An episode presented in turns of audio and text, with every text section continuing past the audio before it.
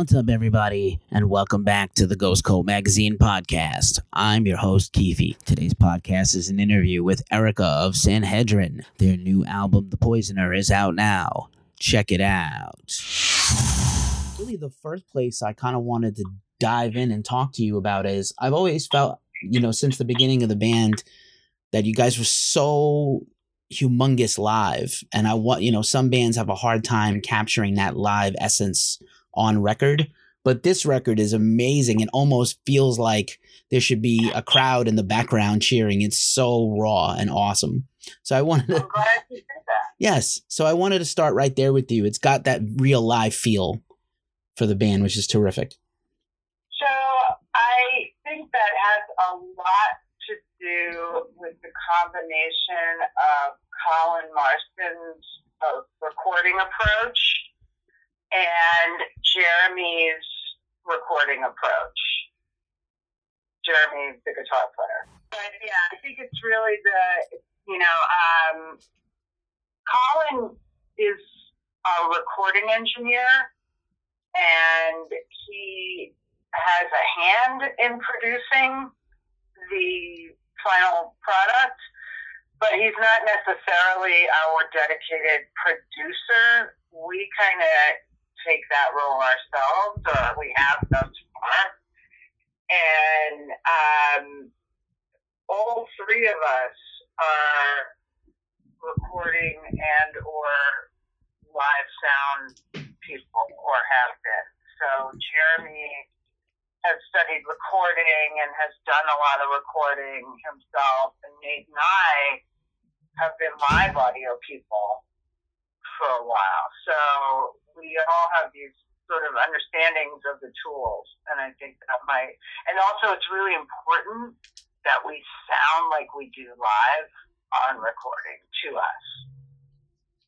Righteous. I love it. Um, I think anybody who hears this record, and and of course, look, the first record also sounded excellent, but anyone who hears uh, The Poisoner is going to totally feel the vibe and get it right away. Like, wow, this sounds really like real cooking, like almost a 70s record, like that spirit where everything was done kind of everybody, nobody did tracks, everything was live once in a room sometimes. A lot of bands, you know, a few bands took a different approach, but uh, just immediately grabbed me about this record.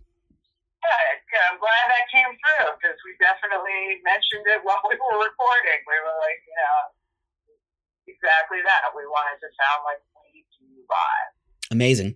Uh, and so, other than the uh, meditative title track there, which I'll talk about in a second, I love how just uh, up tempo and right in your face and pretty short and to the point most of the songs are. It's just kind of hits you. It's very immediate. Uh, I love tracks like the, you know, obviously the first track, Meditation, Wind on the Storm, The Getaway for the Wicked.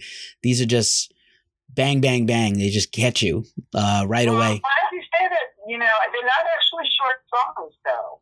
Like meditation, I don't know. What do you consider a short song? Well, I mean, I think I think a, f- a three to five minute song is a decently short. uh, I'm kind of a prog rock nerd, so to me, a long song is 18, 20 minutes. Gotcha. Sorry about that. Yeah. My short may not be everyone else's short. That's true. Right. um, so what's the question? again? Oh no, just I was saying that. I, well, I felt in general. So the songs definitely don't overstay. They're definitely uh, very visceral and up tempo. A lot of them, and uh, which is you know is you know, tremendous trad metal uh, style, new wave of British heavy metal inspired rock and heavy metal. Uh, you know, fast and in your face, which I dig. And they don't, and the songs don't feel they have no drag. They don't feel like wow, this is going on a little long. Not once, you know, not once. Thank you. I'm glad you uh, tell your friends. I do. That's what that's what this is for. This is to tell all my friends and all their friends and all your friends. um, That is why I do what I do. Uh, but yeah, just really terrific. Great, great to have this band. I think you know, second record. Uh, I don't. I know you guys are uh, you know still very DIY and on a fairly indie label. Did you feel any pressure to top the first record with a lot of accolades and props from everybody? You know, I don't think so. Really, no. I, I the thing that was different about this one was that it came so rapidly on the heels of the first one. we had had about half of the songs already kind of cooking when the first one came out. Um, but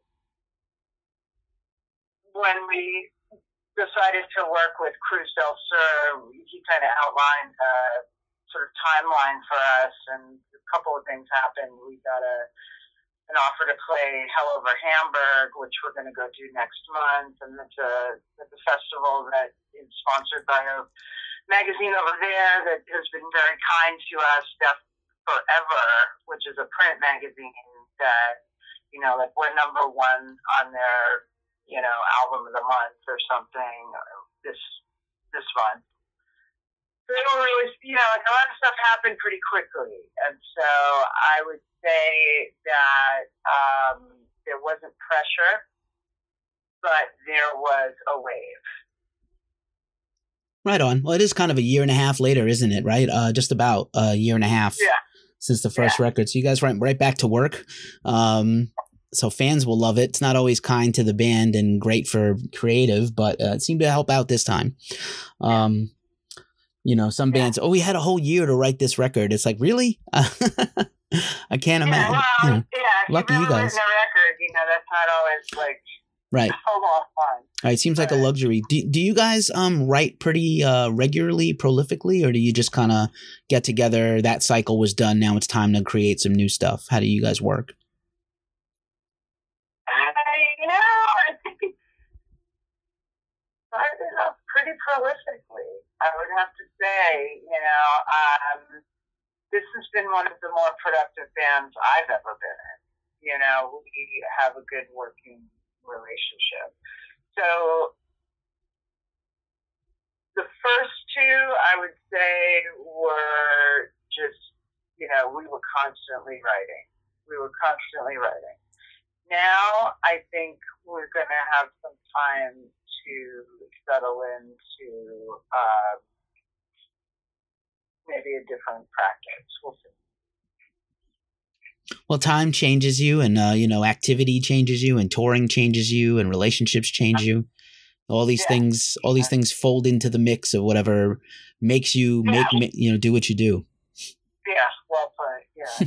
so you know, it remains to be seen, but you know, thus far, I don't think we really have like a, a formula to it. You know, um, one thing that actually has been pretty consistent is that Jeremy has like the chord progressions, you know, and I have the vocal lines, and that you know that relationship has been pretty prolific in and of itself. Yeah, I think especially for the Poisoner, that one came out pretty pretty well established. Oh yeah, fantastic! And actually, uh, I'm glad you brought that up because uh, that is, uh, you know, in addition to being the title track, it's a, an amazing uh, track, and it's so good as a fan of Amber Asylum and your work there. It's so good to hear uh, Kris kind of join up on the record and compliment that stuff. To, I mean, what a nice performance, and I think like a little nod to the past there for people who followed your career a little bit, like me. Uh, how'd that come about? Did you just uh, ring her up and say, "Hey, come be on my record"? well, you know, we've remained tight ever since I moved to New York from the Bay Area. So that was in you know, 2002. I was in Amber Asylum. I think the album we released together was 1999. Mm. So we just been friends, you know. And actually, she and I, uh, she got me to play with a band she started playing with, Lux and China. So I played with them a couple of times as their bass player. Um, so we've just been, you know, she comes out and visits me pretty regularly. And when she does, I, I, I definitely, you know, make her bring her violin. nice. Threats and promises, I'm sure, whatever it takes. Yeah, yeah, exactly. Please bring your fiddle. We need it. Um, yeah. You know, it's it's interesting. Uh, if you'll humor me, I like to ask. This is a kind of a curious question for me, which is, you know, you were coming up in the Bay Area scene when when it was kind of like a real underground, you know, it had become like a new underground scene again for a while. It was quiet there, and then I think it got kind of hot. Uh, for some Yeah. really great music. And then you kind of moved to Brooklyn, right when Brooklyn started like a resurgence, and you know bands started forming and uh, of all kinds of underground genres of music and heavy music, and ve- venues are now opening everywhere. So I kind of wanted to ask if you don't mind contrasting the two, like uh, kind of in the same time frame, right? You you did the kind of similar amount of time in the Bay. Yeah, yeah. Well, I, I mean, definitely when I moved to the Bay, it was amazing. Like when I moved to the Bay from New York, because I was born and raised here, you know, went to high school and then left when I was 17. So the scene in Bay was great, and the scene in New York was kind of waning, as far as I was concerned. You know, in the 90s, maybe, um, or it was changing. Like uh, definitely like New York hardcore was really, really a, a big thing during that time, and um, and I was out west where it was still kind of like hardcore metal, you know, punk crossover stuff. So. Uh, getting back to New York in 2002, I was kind of struck by how little was actually going on here at that time. And heartened as time went on by things like St. Vitus opening and uh, Gimme Radio happening and uh, well, the Acheron, that thing was open, you know, just kind of seeing how there were like-minded people out here and we just kind of had to find each other again. You know, when I moved back, though, you know, I wasn't really plugged into the underground music scene that much in New York. right that time away maybe people also left while you were gone and you came back and uh things changed Yeah, yeah. Well, what, like, what was going on in New York when I left was like the Lunatics and uh, Cro-Mags and Of It All, and then some ska that was really good, and uh, that kind of stuff. when I got back, I couldn't really identify what was going on, to be honest in like the early 2000s. I couldn't really tell.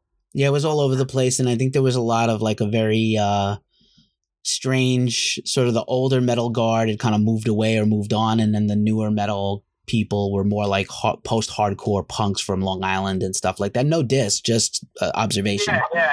good music some great bands you know but just an observation about the changes and gen- probably generational too uh for me as well. Same era same same time for me as well. Um Right.